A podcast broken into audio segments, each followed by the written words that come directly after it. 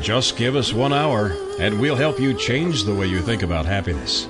Harvesting Happiness with Lisa Cypers Kamen is a fresh talk radio approach promoting happiness from the inside out. Happiness is a choice, and happiness can be cultivated and harvested.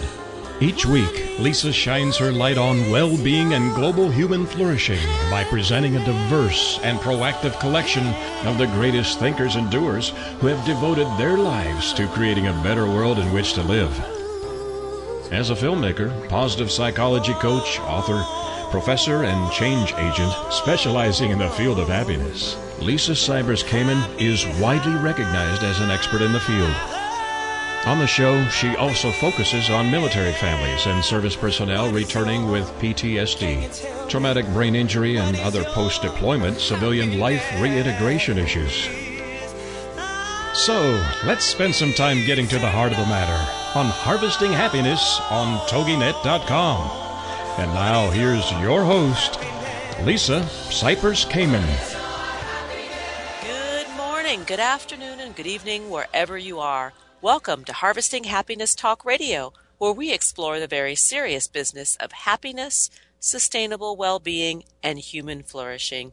We are not talking about that annoying yellow smiley face, ladies and gentlemen. No, no, no. We are talking about something much deeper and critical to the success of humanity.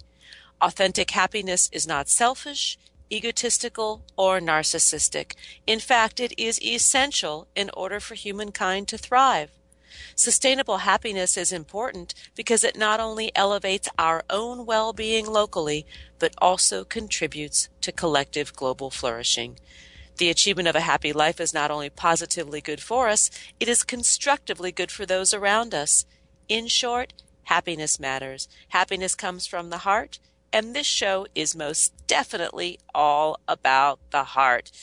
If you want to connect with us, we love hearing from you. So follow me on Twitter at Lisa Kamen and HH Talk Radio or tweet at us with the hashtag Harvesting Happiness.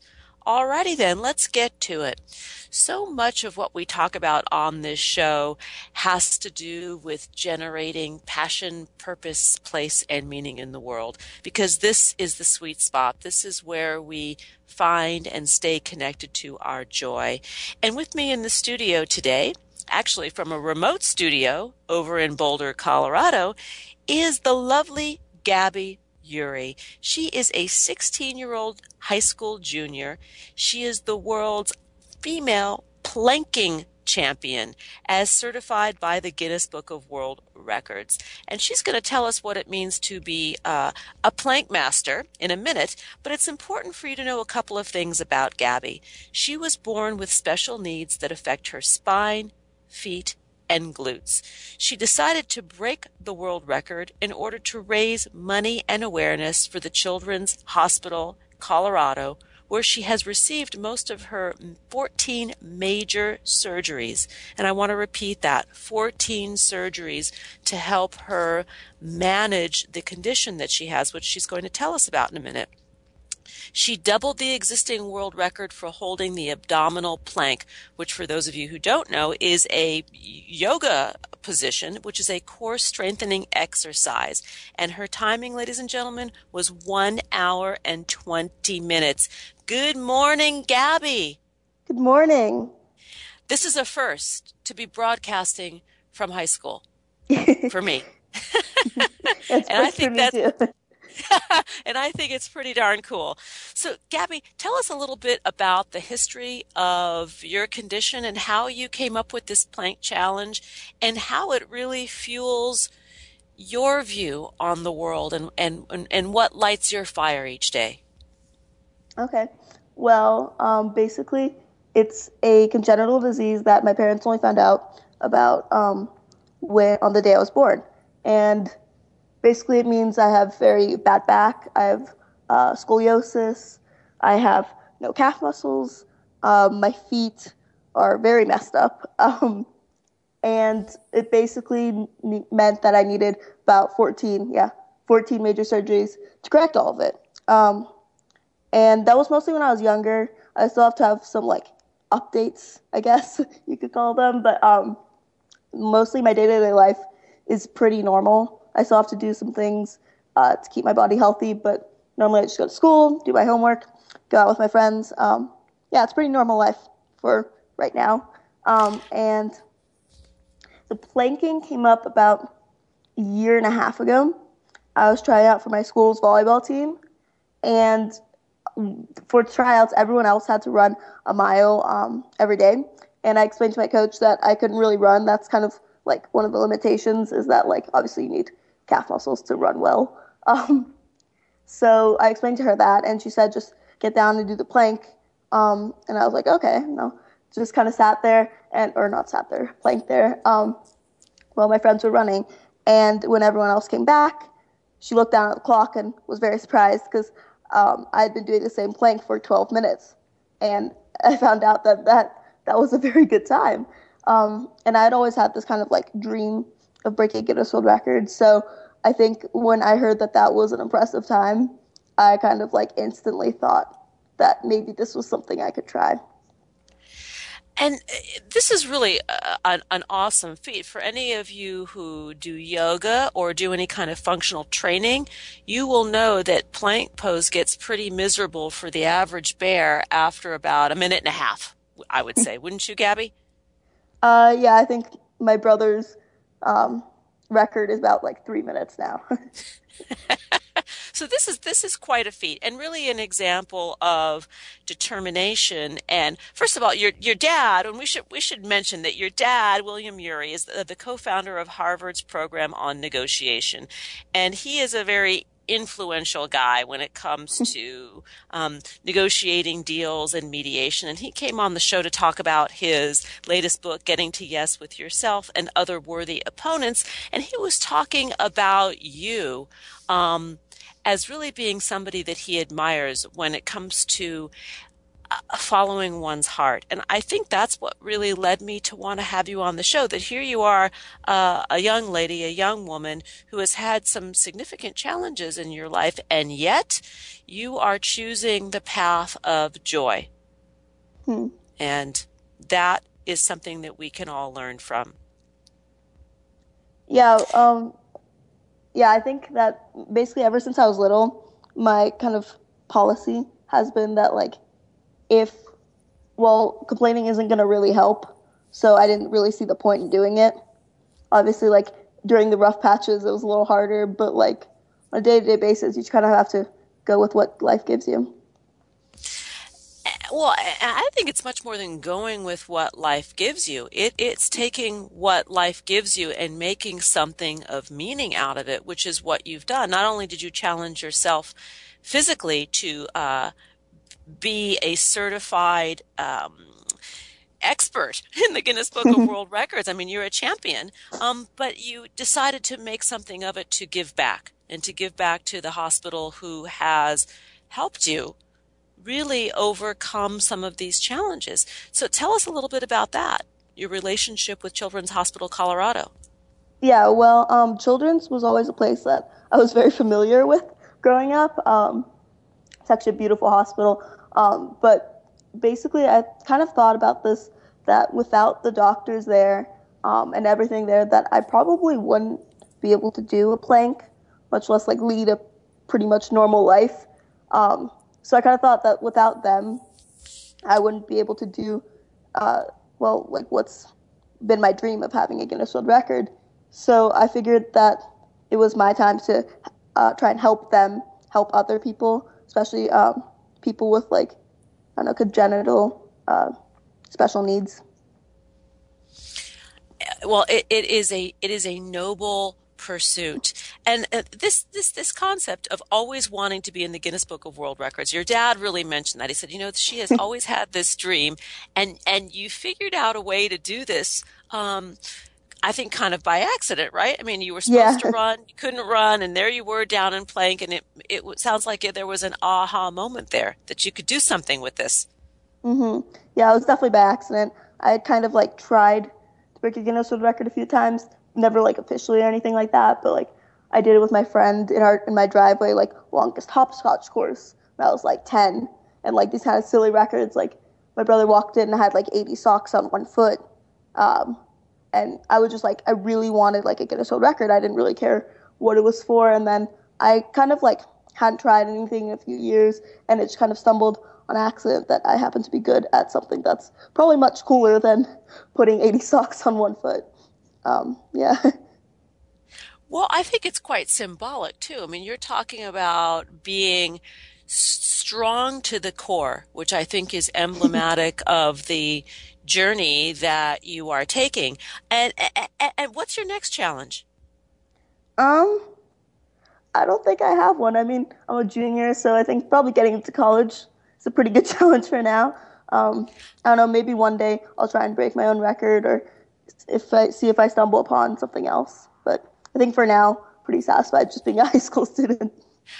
I, you know, I, I, I hear you. I've got uh, a daughter that's on her way to college next year, and I would say that is a major challenge for yeah.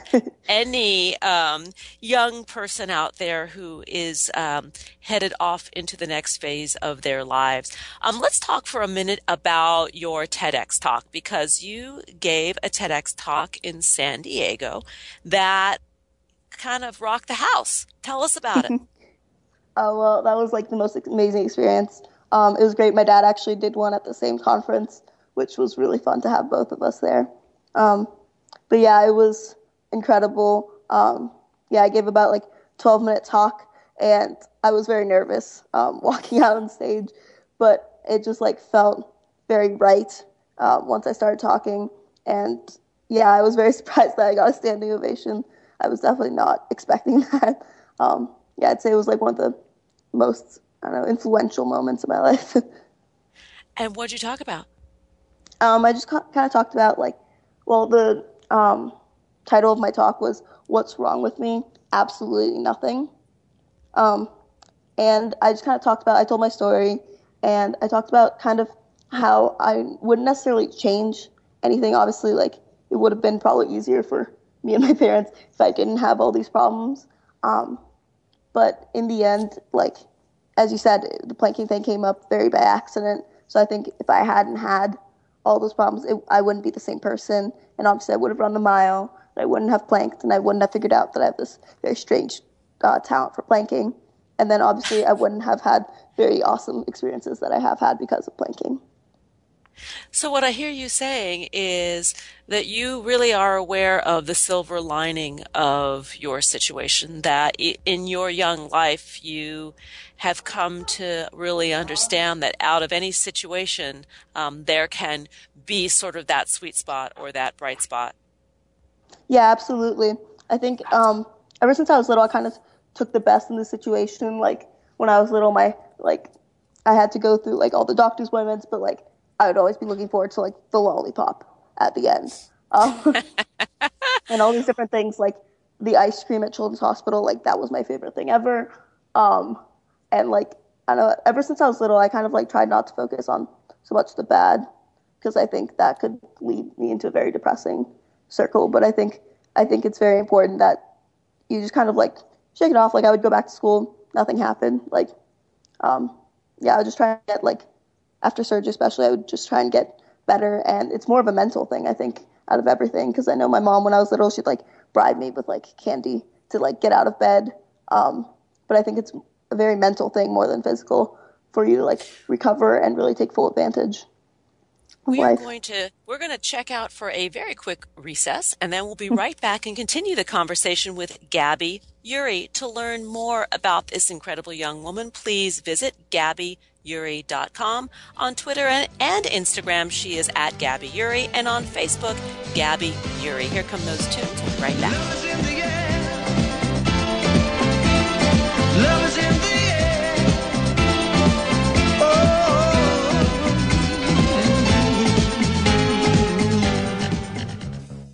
Happiness is an inside job. Wear the message on t shirts, baseball caps, sterling silver designer jewelry, and more please visit our online boutique at www.harvestinghappiness.com.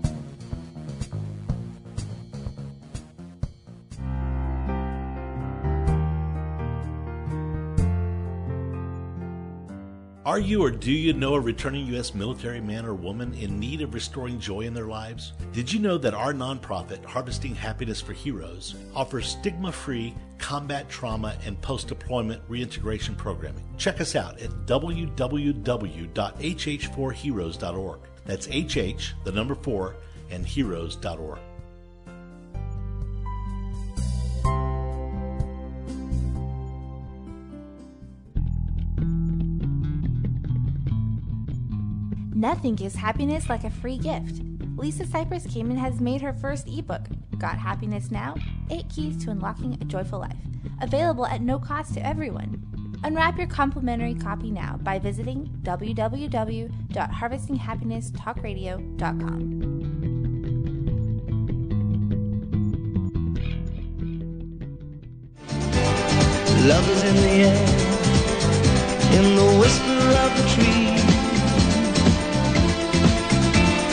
Love is in the air.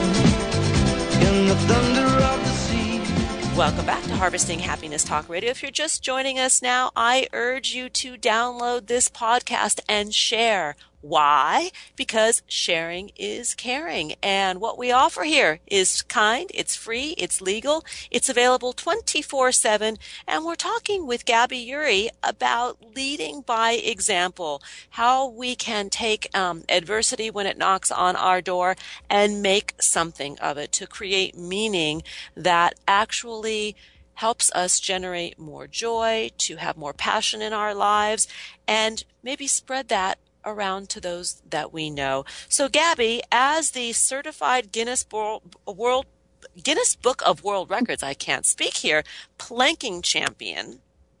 I bet that you have known a little bit of fear and uncertainty in your life through that challenge as well as the physical challenge that you shared in the last in the last segment. So let's talk about how you face fear and how you would guide others to deal with it when they encounter it? Um, well, I'd have to say, like, I think most important for me is having, like, my friends and family. Like, whenever I'm coming out of surgery, it's always my mom that's, like, like, kind of the tough love kind of person. Like, you need to get out of bed, otherwise you're not going to get better. And, and I think I was always kind of afraid that it was going to hurt or something like that. But I think it's important that you have people kind of almost forcing you to do it because I think without it, you're just going to end up in a hole um, that it will be much more difficult to get out of. Or like um, while I was actually trying to break the world record, it wasn't so much a fear thing, but like a pressure kind of situation. Um, like something that hadn't happened to me before, because obviously when I was practicing, I was alone in my room. Um, but with all my friends and family watching, and my brother set up a live webcast and all these different things, and that this was the actual deal with uh, like that was being measured at around like half an hour, which I know sounds like a long time, but isn't actually like where I wanted to be. I like just felt like I was done. I was everything was in pain, um, and at that moment, like my mom just came around and she's like, I don't know how to help. Like, so obviously she couldn't c- touch me or anything like that. So I asked her to get my friends to try and distract me, and my friends came over and they started singing and telling me funny stories. And I think without like that was the only way I got through that moment. Um, because obviously like I really wanted to, but I don't I don't think I could have done it without them. I really was like in a dark dark hole that was going down fast. well, uh, so really, I hear you say support. Um, yeah. Um, your tribe or your community helping you push the envelope, you know, just kind of push you beyond where you think you can go. Um, that there's some accountability, definitely. Yeah, absolutely. Uh, in the mix, uh, uh humor. yeah, definitely my friends um, came over and told me funny stories that had just happened in the car. And I think that definitely helped kind of distract me from how much it was hurting. and I think that's a very good point that we can use um, interesting tools, humor being a great one, to mm-hmm. help us distract and endure ourselves during times of fear and discomfort. That doesn't mean we take our eye off the prize, you know, what we're trying to get to and our goal, but that it can actually help diffuse the immediate discomfort. Yeah, absolutely. What do you want people to know most about Gabby Ury? Here you are, a junior. You're going to be heading off to college um, ne- at the end of next year. And maybe if you were to listen to this interview a year or two from now um, and look back and smile at it, what would you want the world to know? Hmm. Um, that's a tough question. I think um, what's most important for me is that people realize that it's um, well, the most important part in my life has been the fact that like people haven't necessarily like no one's judged me, no one's treated me different because of like obviously my special needs. Um, and I think that's the most important people. I think people to learn out of this is that um, kind of using me as an example that like they really shouldn't. Like I know this sounds cheesy, but like judge a book by its cover, um, because even even yourself, like you don't know what you're capable of, and I think it's very important, uh, or at least for me, that people don't necessarily are quick to judge, uh, simply because like if you had asked me three years ago or even two years ago, like if how I was going to end up doing this interview about how I discovered planking, I would have thought you were completely crazy. Um, so I think that's the most important thing um, that people realize is that really like you don't know what you can accomplish, so really don't judge others um, because it might limit them. You know, I think that's a that is a huge point for all of us to take note of. That you know, we've heard sort of the cliche, "Don't take, uh, don't judge a book by its cover," and yet many do. And in your case, you have chosen to define your life as a young woman who has had some challenges, but you are a Guinness Book World uh, Record champion, and and you're not a special needs girl. You know you are you are a champion. And i think that is the big difference. And what separates you from the pack was your attitude your determination your view on life which at 16 i think is pretty broad and holistic. And we can all learn we can all learn from you gabby. Thank you. Um, why do you think people get caught up in things that challenge them, that they, they get stuck. You know, and, and, and what advice would you give to someone who is stuck? Perhaps they're stuck in the fear of not knowing what to do or how to create a good challenge for themselves or maybe they're in the midst of trying to achieve some goal and they're they're stuck they get mired in the fear and uncertainty and are unable to push through what are some of Gabby's tips that you would give give our listeners um, well, obviously, a big one for me was distraction. I think that's was my big, I don't know, secret of the whole thing. Um, I think like a good level distraction might help. Maybe take a step back from it. Um, but most importantly, I'd say like, I know this sounds hard, but like get over it and try it anyways. Um, because even if you fail, like, uh, I think it's very important that you tried it because I mean you have no idea what could happen out of it. Like obviously I never expected any of this planking business to start. Um, so I think it's important that like you acknowledge those fears, maybe try and like distract them a little bit, but ultimately like you need to try it anyways because truly like even if you fail, so what? Like who cares? I think it's important that people like I don't know, see what can happen out of it. Well, I think what you say is really important. That it is it is the the willingness to fail that is first part of the requirement with any challenge that we take on. That to, and to perhaps view those failures not as failures, but maybe limited successes, because you're out there yeah. doing it. You know, so you're already out. You're already pushing the envelope a little bit because you're trying, right? Yeah, absolutely. And to keep going. Yeah. I think that's the uh, most important thing because thing is you'll always kind of live in this what if I had kind of moment. Well, like you should do it anyways because I mean, even if you fail, like maybe you learn something that actually could help you next time. Yes. And you said something very interesting distraction. And I think that that's something that flies in the face of everything that we're told about achieving our goals. That yeah. we're that we're told like we should we need to keep our eyes on the prize, keep ourselves focused. You know, it's kind of that one direction to keep moving towards, you know, towards that horizon line. And I think what you just shared is really important because it's it's saying, no, no, no, we you know you never lose sight of the goal, but especially when you're doing a physical challenge like you know the the planking championship, you needed the distraction in order to get where you needed to go. Yeah, because I think people get under a lot of stress and maybe they feel pressure from other people um, who maybe they think that if they don't achieve it, will judge them or something like that. Um, but I think it's important for people to kind of take a step back and maybe distract themselves a little bit, and maybe that might help with the pressure. I think that's what truly helped me uh, with the entire thing is that I felt more comfortable once again, and then I could really continue, and I felt much better about achieving it. Now, uh, what's it like growing up in a household with like a major negotiator? um, I think people have an image of him that he is not at home. Um, he definitely like tries his negotiation skills, his like um, go to the balcony. I don't know if he talked about that, but he talks about that a lot at home. Of kind of he Yes. tries his negotiation skills, but I think me and my mom are are a match for him. Um, but he's definitely like a very silly person at home. He's like most distracted person ever. So I think people have this very image of like great negotiator, and I definitely get to see that part of him. But when he comes home, it just turns off. He's just dad and a guy Yeah. when he's home. yeah, he's super funny. He gets like into whatever TV show I'm watching, um, and he's like definitely not what you'd expect him to be.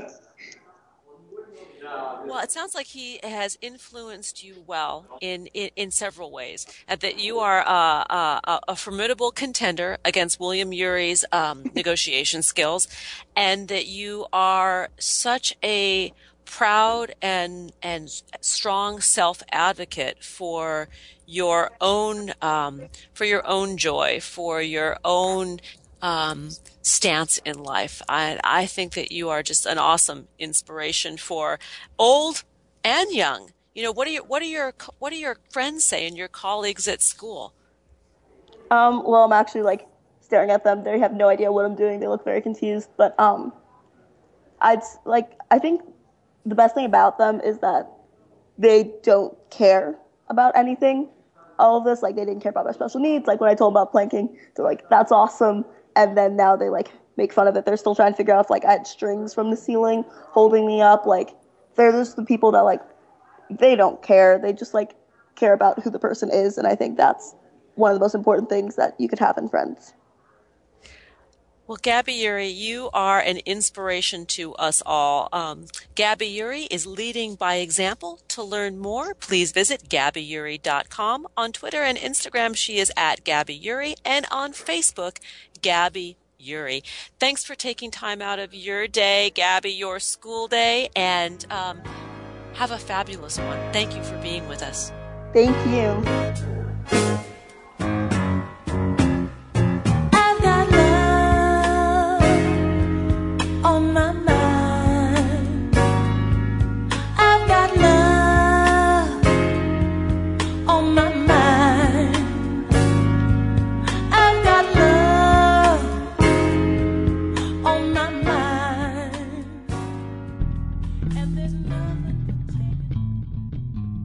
Nothing gives happiness like a free gift. Lisa Cypers Kamen has made her first ebook, Got Happiness Now? 8 Keys to Unlocking a Joyful Life, available at no cost to everyone. Unwrap your complimentary copy now by visiting www.harvestinghappinesstalkradio.com.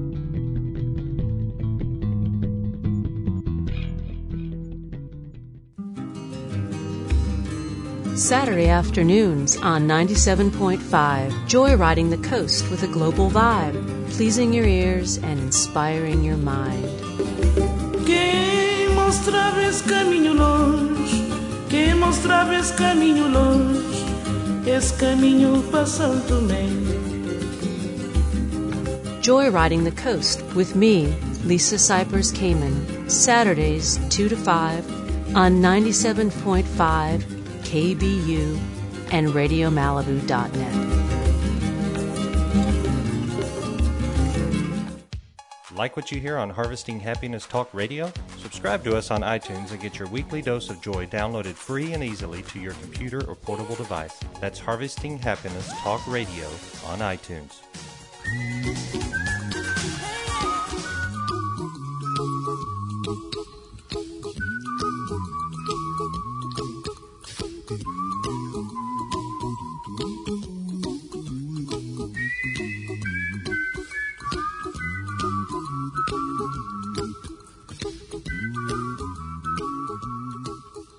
Welcome back to Harvesting Happiness Talk Radio. If you're just joining us now, we are talking about leading by example, leading through joy, leading through working through and beyond our fear and into fearlessness, and then by the example of courage and what that means.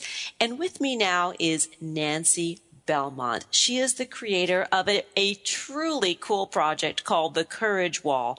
It's a community project that catapulted to the national and international stage just a week after its launch.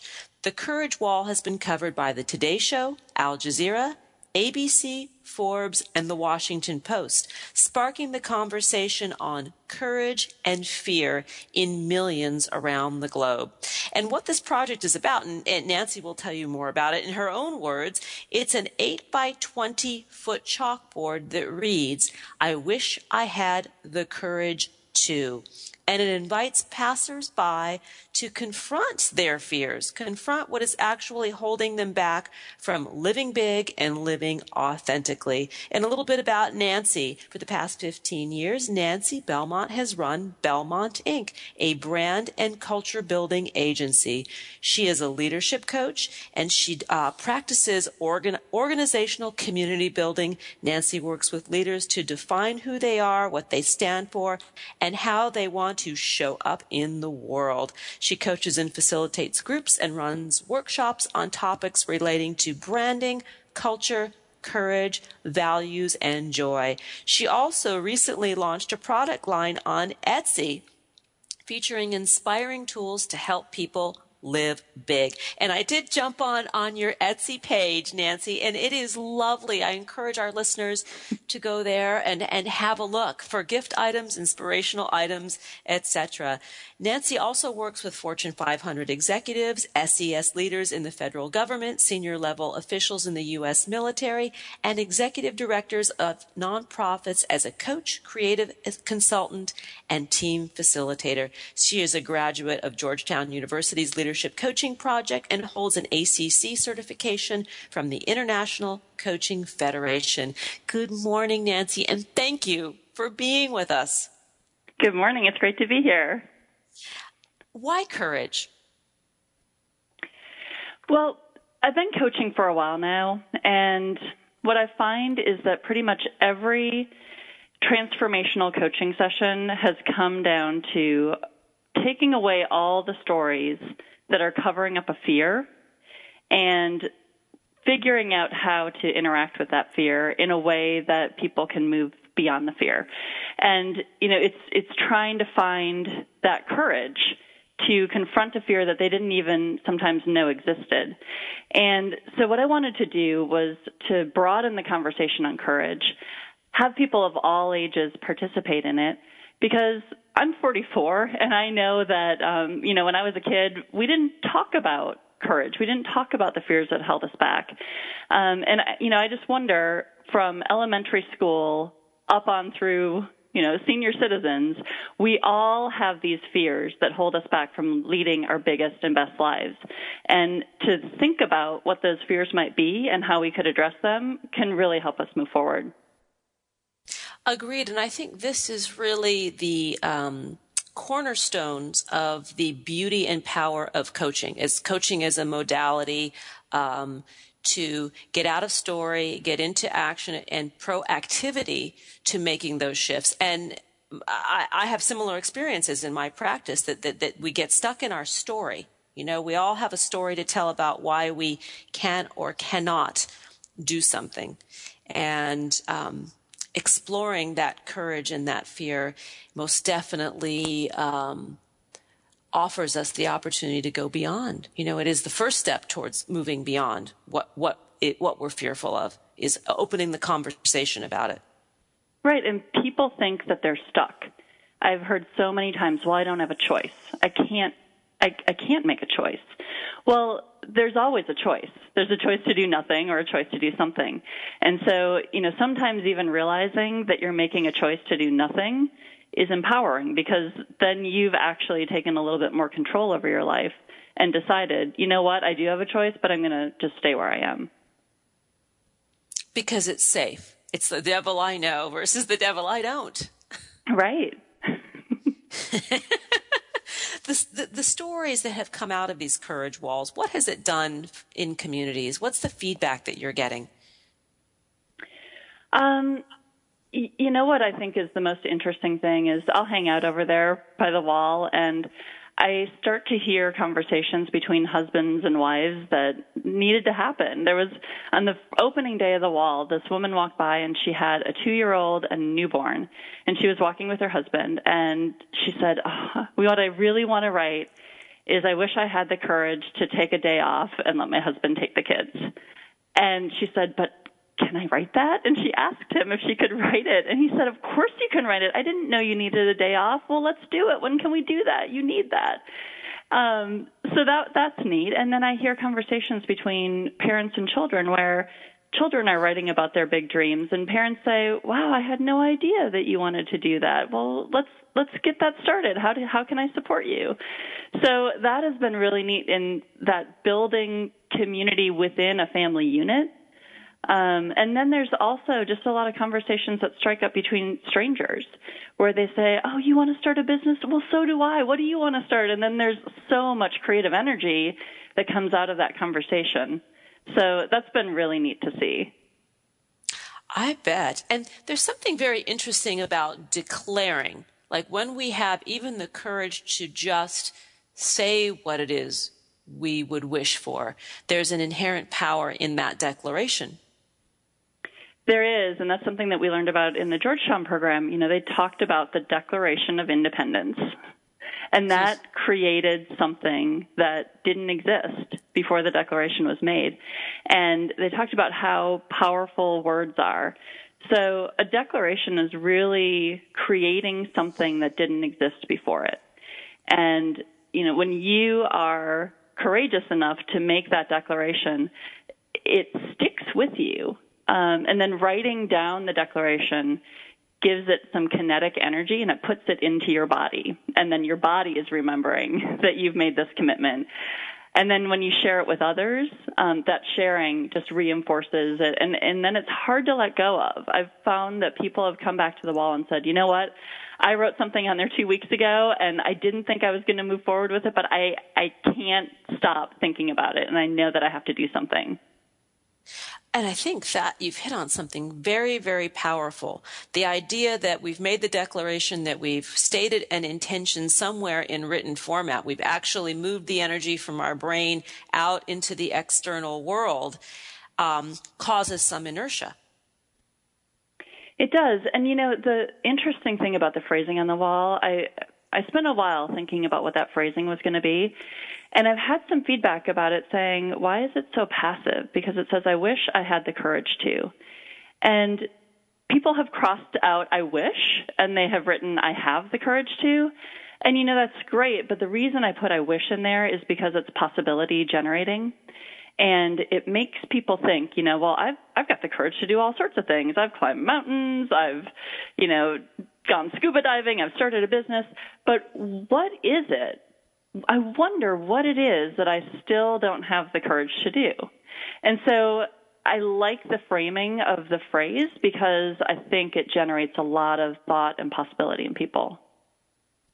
It's no no uh, big commitments because a wish is a, is is is a thought or a hope or a dream. So it gets well, it gets the conversation started, right? That's how it starts exactly. But then when they write it down, that is when they're making the declaration, and that's when it shifts from a wish into, wow, this is actually a real possibility and I could move forward on this. Mm.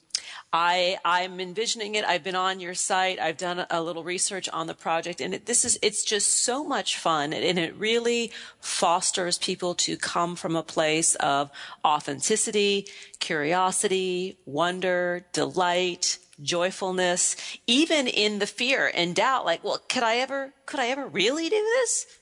It's, it's a start. Yeah, and I have to say the message on, on the wall are both heartbreaking and heart lifting. You know, there have been messages like confront my attacker, um, stop my brother from committing suicide, and you, you can just feel the anguish in these people's hearts. Um, you know, stop being bullied. Um, I mean, there's just so many things that are very deep inside of people. And then there are the joyful ones. You know, the, the ones that say, love, love myself, love my body, love being who I am, create my first novel. Um, there are hopes and dreams that are inspiring as well as the ones that you just know people are really hurting inside.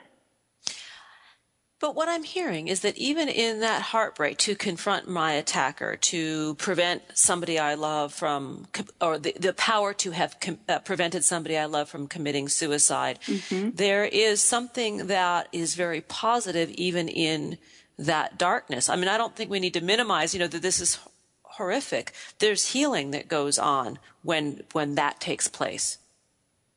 There is because I think that people are starting to claim their power that they didn't realize that they had.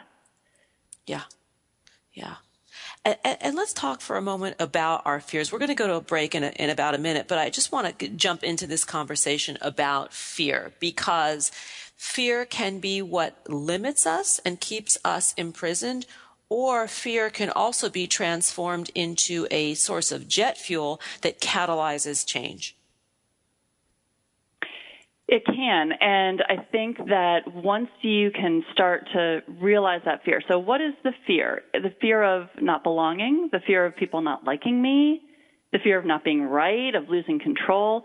You know, once you can kind of name that fear, it starts to lose its power and it sounds kind of silly actually. And then, you know, you can actually confront it.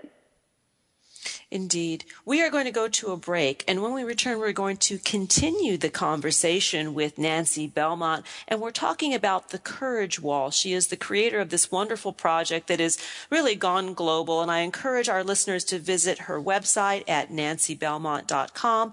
On Facebook, it is the, or the page is We Live Big, and the Twitter handle is We Live Big. And when we come back, we'll continue the conversation with, with Nancy Belmont about fear, about the power of declaration, and moving on to the importance of finding one's purpose. You're listening to Harvesting Happiness Talk Radio with Lisa Cypers Kamen. Here come those tunes. We'll be right back.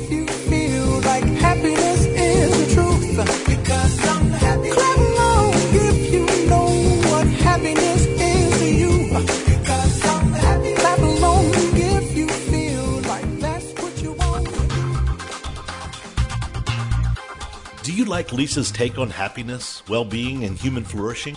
Join us this spring as Harvesting Happiness launches online classroom programming where Lisa Cypers Kamen will offer her workshop series across the globe and from the comfort of wherever you are. Visit harvestinghappiness.com for more details.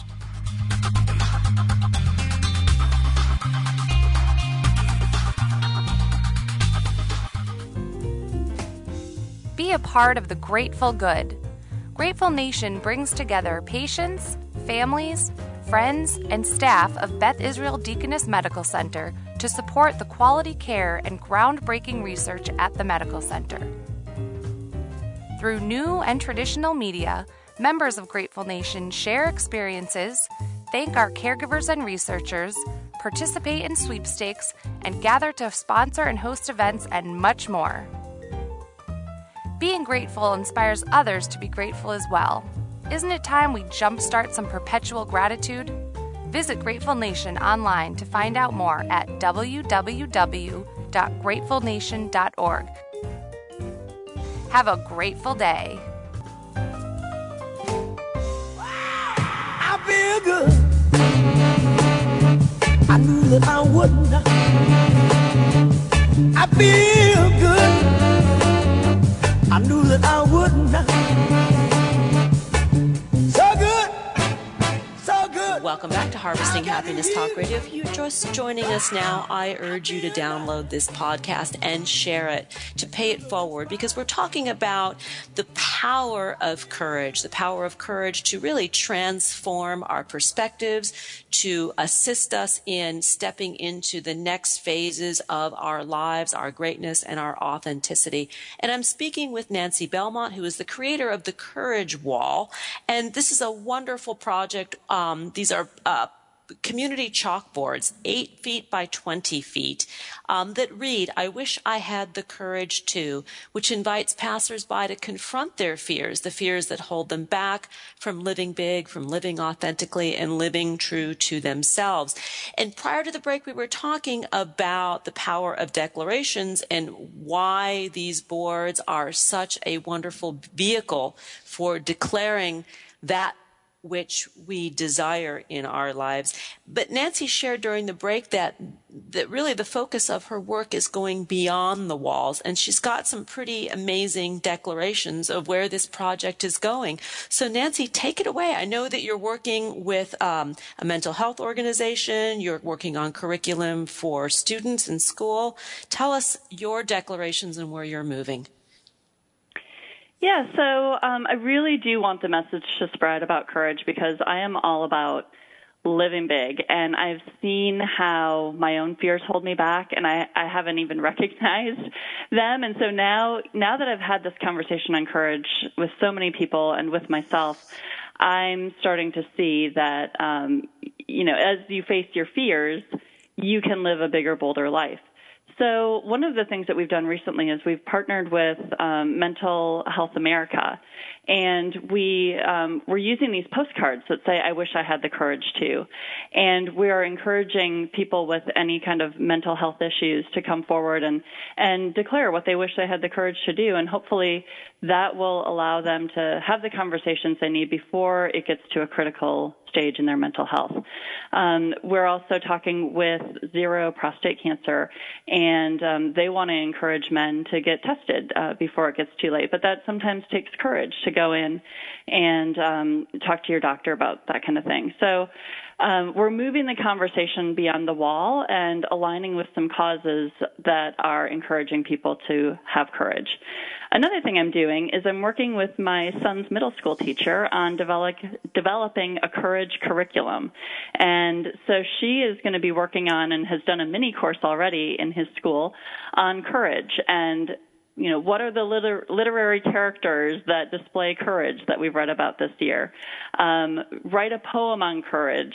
Source a story and write a story on a family member who needed courage to move forward somehow in life. So it's really getting kids to have that conversation at a younger age so that they can be empowered as they step into their adulthood. This is fabulous. And let's talk about the interplay between joy and courage. That when we really are being courageous, how that affects our joy. And we probably should qualify that what we're talking about is not the annoying yellow smiley face, that we're talking about something deeper, you know? Yeah, so I was doing research on joy last year and I interviewed hundreds of people about what makes them joyful. And a lot of people talked about, wow, when I tried something that I didn't know that I could do, um, something that I've wanted to do for a really long time, but I was afraid to do it and I took that risk, I felt joyful. Whether whether or not they failed or succeeded, which was really interesting, even having tried something that they were afraid to do and failing had them feeling the sense of joy. Mhm. It makes sense. You know, it's it, it's taking oneself out of the comfort zone a little bit and and stretching. And we know that when we stretch, when we apply a little bit of good stress to our to mm-hmm. our lives, that we tend to step into we step into it and, and, and yeah. if, if we don't succeed, at least we're happy we tried. Absolutely. And, you know, I think that what people find when they try something and fail is that failure is not really that bad and you can recover from failure. So all of these fears that have come up about, you know, the worst things that could happen, usually that's not what happens if you fail. Indeed. And as a coaching strategy, you know, uh, taking a client through their worst case scenario, what would be the worst thing that could happen? And when they run through um, the story of what's the worst thing that, that can happen and they get to the end and they're laughing because they see kind of how preposterous it is, that right. too also creates uh, you know, it stimulates humor. And with the humor, you can begin to uh, see how the story that we tell is limiting and really we're being silly with ourselves. We are, and the thing that I like to pair that with is an experiment. So I say, in an experiment, you know, it's okay if you fail. That's part of what an experiment is. Sometimes they succeed and sometimes they fail. So a lot of times once we get to that fear, I'll say, well, what do you want to do over the next two weeks that is just an experiment, just something you want to try. And it's, it's great. If you fail, it's great because then you're collecting data. So, you know, not make it too serious, not make it this big change that they have to make right away, but just a little two week experiment. And that seems to work really well. Shaking it up. Absolutely. And people think, oh, wow, this person's being really different. Um, what's going on here? and it's because they are starting to really be more authentic and be who they are. And you know, since you are a coach and I am a coach and we both take what we do very, very seriously, I ask you, what is the importance of having a coach? Yeah, you know, I've had a coach for a really long time. I've had many coaches actually, and um, they really allow you to do your own best thinking. Because what a coach should be doing is asking compelling questions that make you really stop and think. And we don't have those kind of conversations with our friends or our coworkers. You know, a lot of times when we're interacting with people, they're giving us advice or they're giving us their opinion on how things should be. And a good coach isn't going to do that. A good coach is going to ask questions and then they're going to make observations about how you're behaving or how you're thinking or what your belief system is that shed light on some of the limiting beliefs that you have and allow you to open up and see things from a different perspective.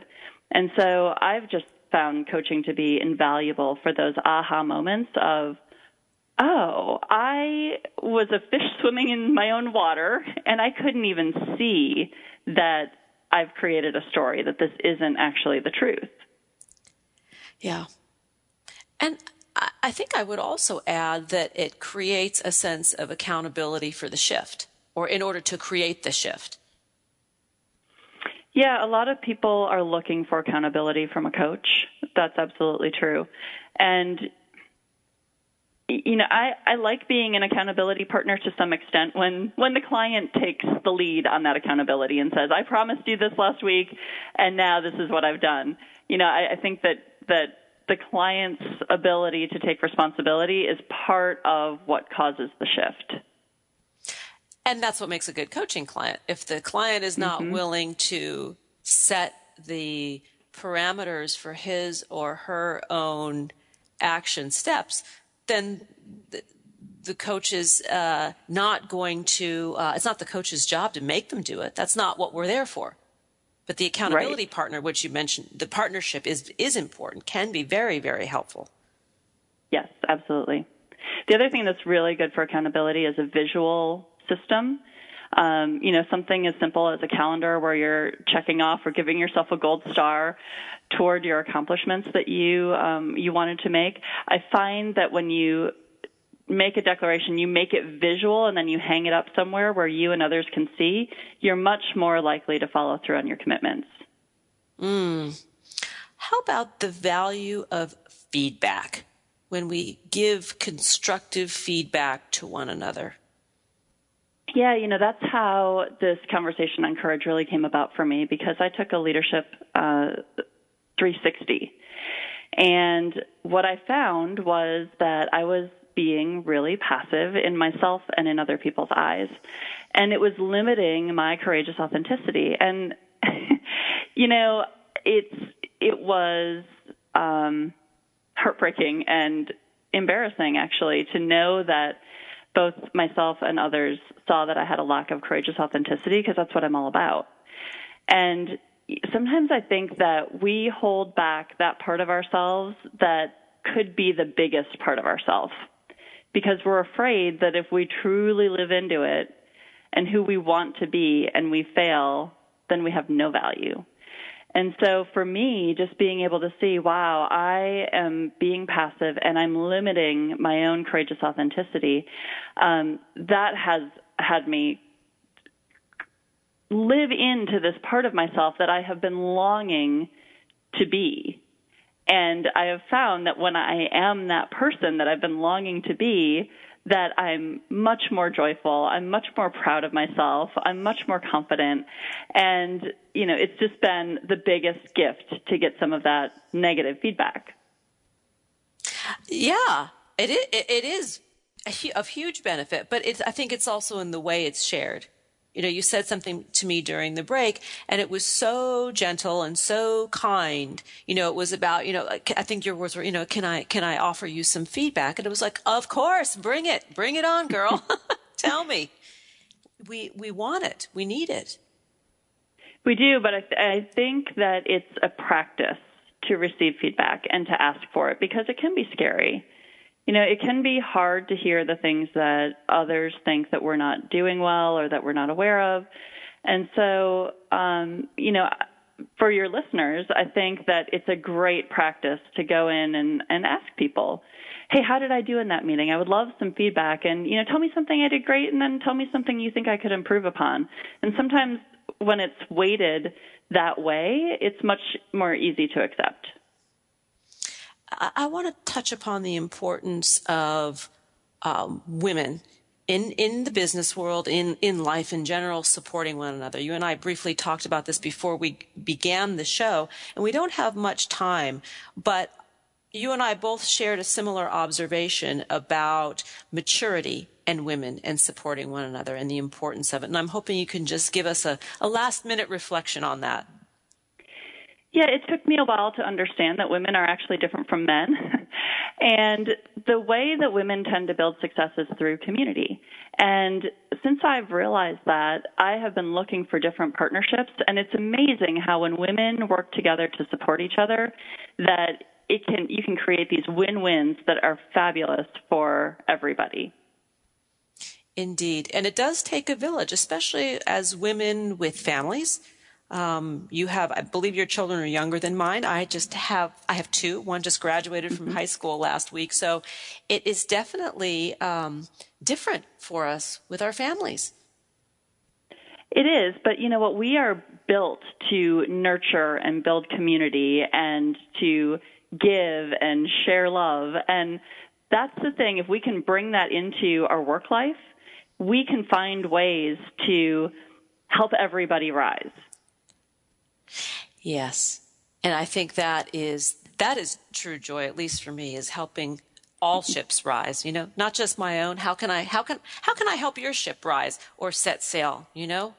That's mm-hmm. that's that's joy making.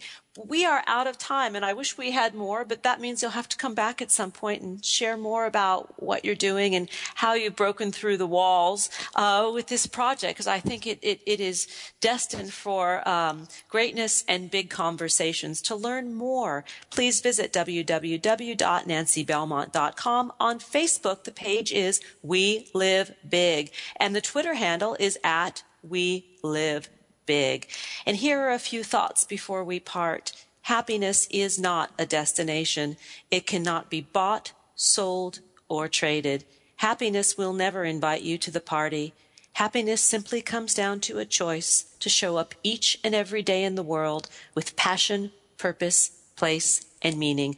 Thanks for joining us on Harvesting Happiness Talk Radio. This is Lisa Cypers Kamen and my amazing guests today, Gabby Ury and Nancy Belmont, wishing you kind thoughts, kinder words, and the kindest of actions. Until next time, remember, happiness is an inside job. Happiness is your inside job. And a quick shout out of, out of thanks to our producers who make us shine each and every week. We appreciate you. Go out and make it a great day. Thanks for joining us on Harvesting Happiness Talk Radio with Lisa Cypers Kamen. Join us every Wednesday morning live at 10 to 11 Central Time here on TogiNet Radio. Then harvest your own happiness anytime from the comfort of wherever you are with free downloadable podcasts available at iTunes. To learn more about Lisa's filmography, felicitation, and philanthropy, please visit harvestinghappiness.com. Each week, Harvesting Happiness presents engaging trendsetters, exploring our world through science, art, medicine, media, music, philosophy, politics, and the human heart, whose perspectives on life are sure to inspire, provoke, and engage. Lisa's diverse guests are a proactive collection of the greatest thinkers and doers who have devoted their lives to creating a better world in which to live. Like Lisa says, happiness is an inside job. Happiness is your inside job. Spread more joy by liking us on Facebook at Harvesting Happiness and following us on Twitter at hashtag Harvesting Happiness. Then join us again next week at this same time on the TogiNet Radio Network.